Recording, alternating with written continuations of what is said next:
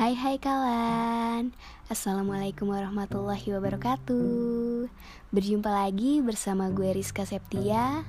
Ini adalah episode podcast pertama gue di tahun 2021 Setelah menyelesaikan total 32 episode di tantangan 30 hari bersuara selama bulan Desember lalu. Dan di episode ini gue mau membahas soal nilai seseorang di lingkungan yang tepat know your value. Oke okay guys, are you ready? And enjoy listen.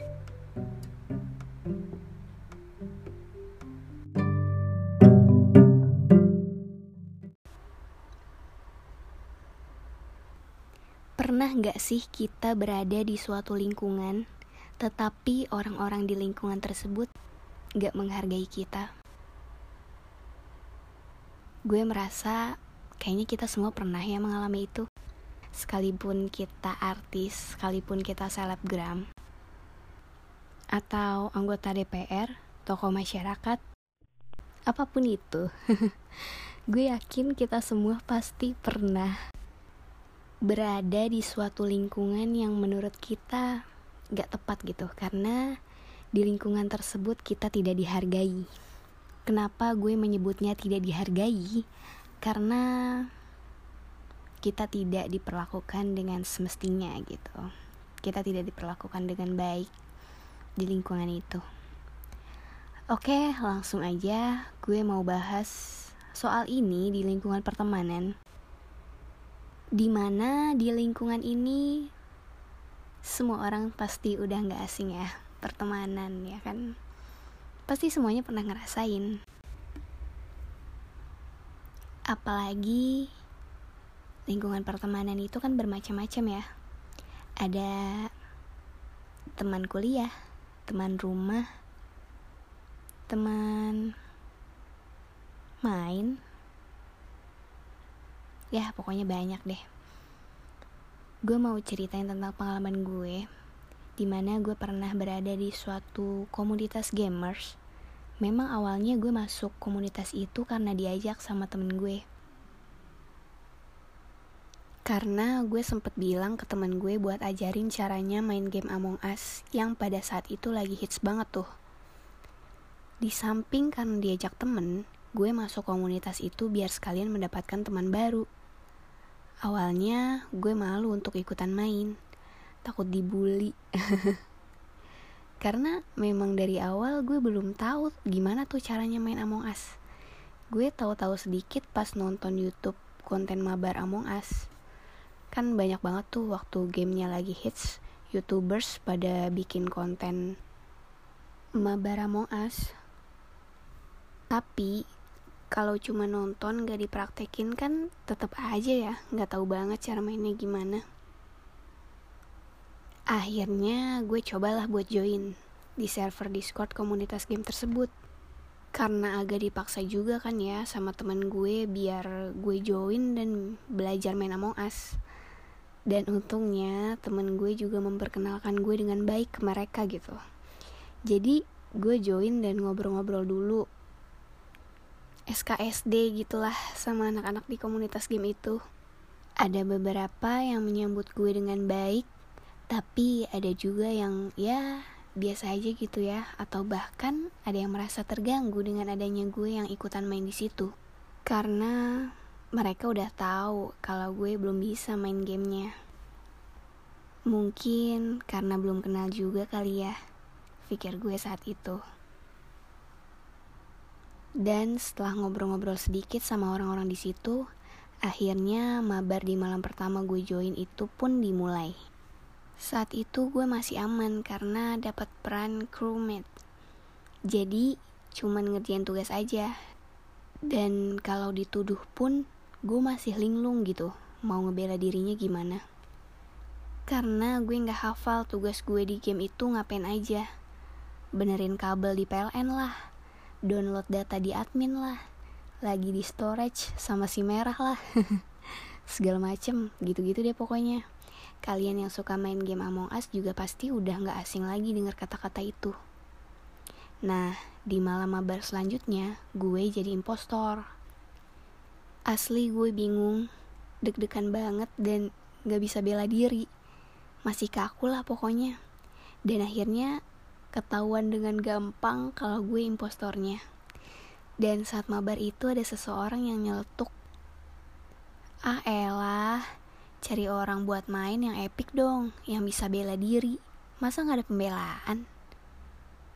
Setelah mendengar kata-kata dari orang itu, temen gue yang mengajak gue bergabung kayak memberi pembelaan gitu sama gue dan menjelaskan ke semuanya kalau gue baru pertama kali main game itu. Tapi kata-kata pembelaan itu berlalu gitu aja. Gue mencoba buat ngambil hati kan. Karena ini adalah hal yang biasa yang harus dihadapi sama orang yang mulai beradaptasi di lingkungan baru. Hari-hari berikutnya gue mencoba lagi buat join dan ikut mabar. Dan ya, orang-orang di situ masih memandang gue sebelah mata. Dan biasanya dalam satu permainan kalau pemainnya banyak kan ada dua impostor. Nah, kalau salah satu impostornya gue, impostor yang satunya lagi ngerasa sial. Karena partner impostornya adalah gue. Kenapa dia ngerasa sial? ya gue yakin kalian bisa memahaminya dan bener aja saat itu gue gak bisa membela diri lagi ketika dituduh dan dengan mudahnya ketahuan gue sebagai impostor dan sebagai cara biar tetap menang partner impostor gue ini ikut-ikutan ngorbanin gue buat dituduh walaupun akhirnya tetap aja kalah. Di sini gue nggak mau nyerah gitu aja. Gue yakin lama kelamaan juga gue pasti bisa kok. Dan terus aja gue join mabar di malam-malam berikutnya. Sampai ada di suatu saat gue main dengan tenang karena dapat peran gromet lagi setelah sekian lama. Tapi di game ini gue paling lama hidup. Karena belum jadi incaran sama si impostornya dari total 10 pemain sampai tersisa tiga orang satu impostor dan dua crewmate karena impostor yang satunya kan udah ketahuan. Nah, di sini gue lah yang menentukan siapa yang bakal dipilih buat dieksekusi. Dan karena si impostornya ini alibinya jago banget, akhirnya gue kemakan lah dengan omongan dia. Dan gue jadi salah milih untuk mengeksekusi. Akhirnya pada game itu si impostor yang menang. Dan setelah game itu selesai, ada satu orang yang marah-marah ke gue dengan nada tinggi. Sebut aja namanya Ronald. Jujur gue sedih banget karena di server itu masih banyak orang yang join setelah game selesai. Dan gue yakin orang-orang itu pada ngedenger si Ronald itu marah. Padahal kan ini hanya permainan dan lagi gak dilombain gitu. Kenapa sih Ronald sampai marah segitunya ke gue? Gue malu dan sedih banget. Akhirnya gue out dari voice channel itu dan mencoba buat lupain kejadian yang baru aja terjadi. Besok-besoknya gue udah gak percaya diri lagi buat ikut mabar. Entah kenapa gue ngerasa ini bukan gue yang baper, tapi marahnya si Ronald udah berlebihan. Gue gak tahu sih gimana yang lainnya. Tapi ya gue mencoba buat positive thinking aja. Beberapa hari kemudian, Lisa yang mengajak gue untuk gabung mabar bilang kalau si Ronald masih marah-marah perihal game terakhir gue join. Dan kali ini dia marah-marah dengan mengeluarkan kata yang agak kasar. Gue langsung sedih dengernya. Tapi saat dia marah itu, dia bilangnya di server Discord yang gak ada gue nya. Asli kali ini gue merasa memang bukan gue yang gak usaha buat beradaptasi tapi orang-orang di komunitas game ini yang gak menerima gue. Gue masih bergabung di server komunitas itu, tapi udah jarang join voice, jarang main, karena buat apa gue tetap di situ kalau orang-orang di dalamnya gak menerima gue. Beberapa waktu kemudian gue berpikir, ngapain gue belajar untuk main game?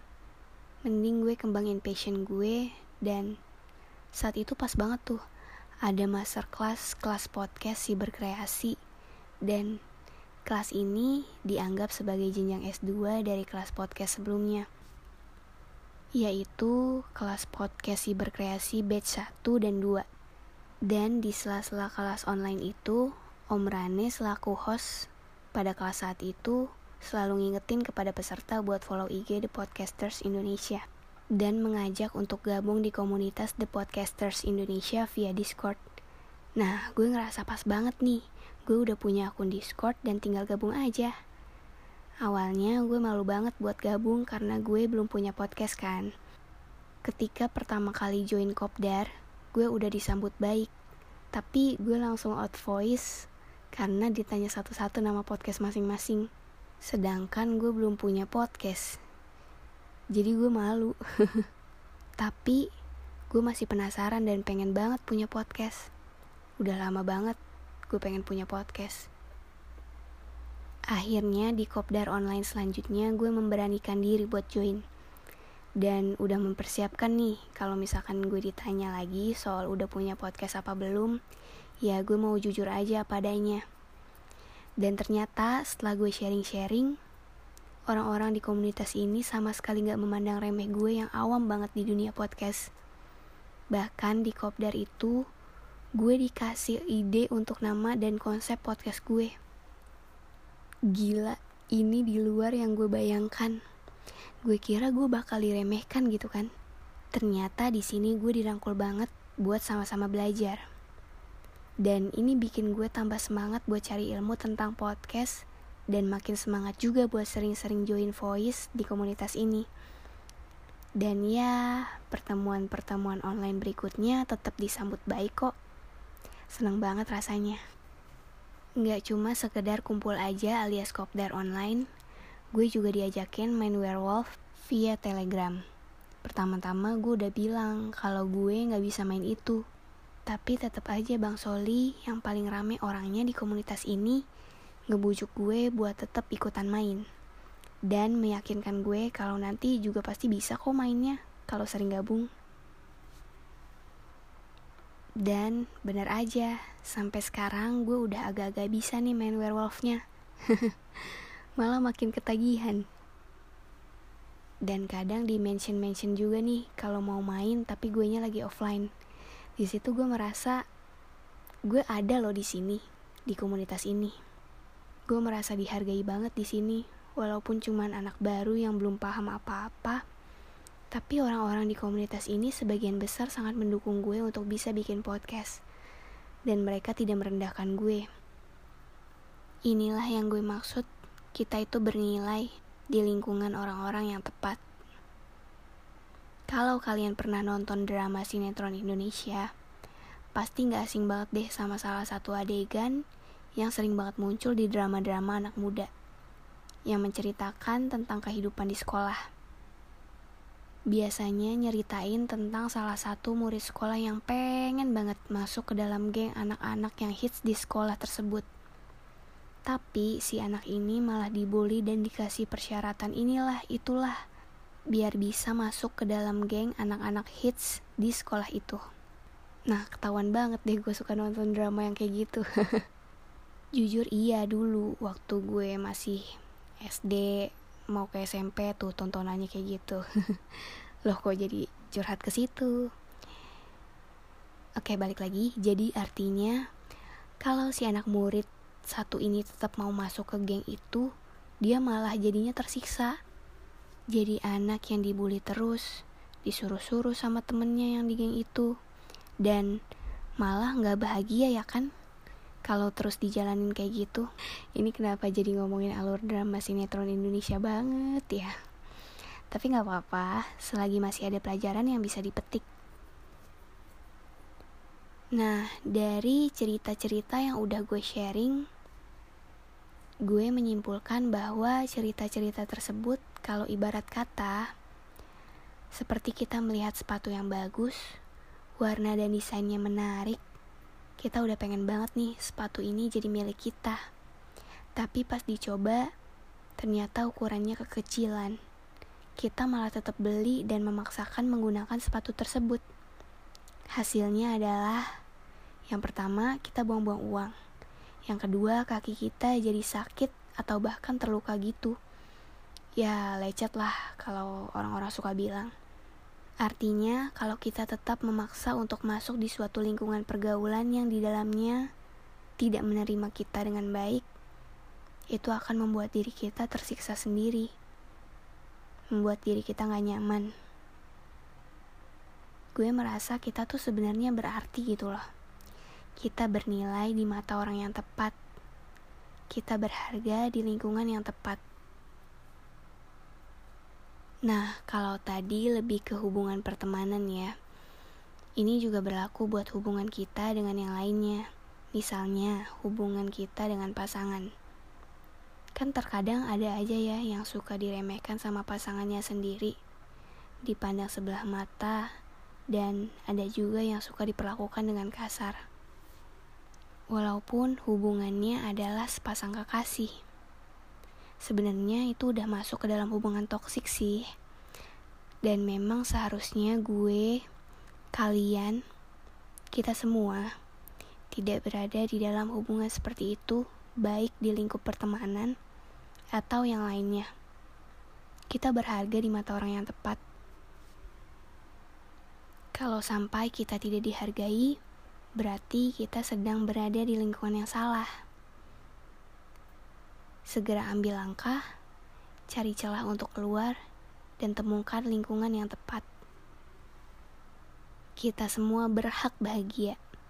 Sekali lagi, cerita yang udah gue sharing sepanjang episode ini mencuri arti bahwa kita bernilai di mata orang yang tepat. Kita berharga di lingkungan yang tepat.